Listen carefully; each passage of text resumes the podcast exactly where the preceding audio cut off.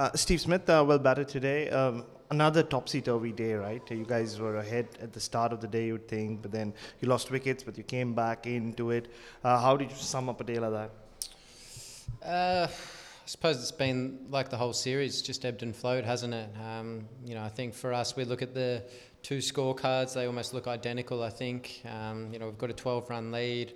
We probably had the better of the bowling conditions yesterday. Um, and the batting conditions today probably with um, you know what it didn't do off the wicket I suppose. It did a bit in the air but off the wicket there wasn't a great deal. So yeah as a batting group we're probably a little disappointed to have not you know made made some bigger totals um, and, and sort of built our lead. But um, you know we're, we're in a position we're in front we're up by 12 and it's a you know one innings game now really and I think um, Mark Wood, James Anderson, and Chris Woakes were made to bowl more overs here than they had previously in the in the series.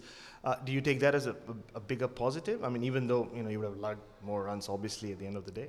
Yeah, I think when you look at the game where it's at now, um, it is a positive for us that they only put 50 overs into our fellas, and um, you know what, a, what, a hundred for them or thereabouts. So you know they spent double the time on their legs and um, bowled a few more overs. So hopefully that'll hold us in good stead for the back end of the game, um, but time will tell.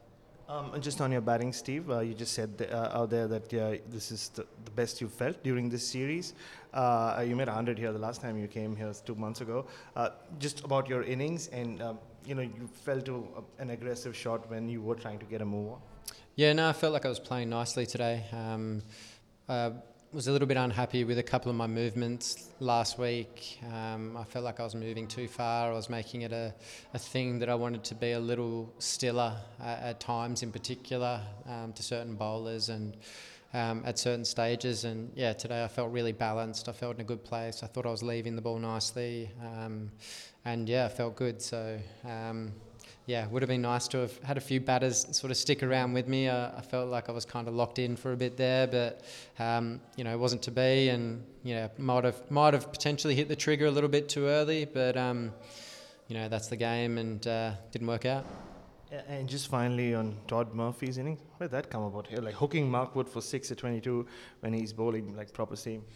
Yeah, good question. I didn't know that he was really capable of that, so um, maybe I got out at the right time. Um, you know, mightn't have seen Murph do that if I stayed in for longer. And you know that that 30 at the back end there is vital. Um, that partnership with Paddy who played well as well. So, yeah, 12 in front, three days to go. Um, makes for an exciting rest of the Test match, I think.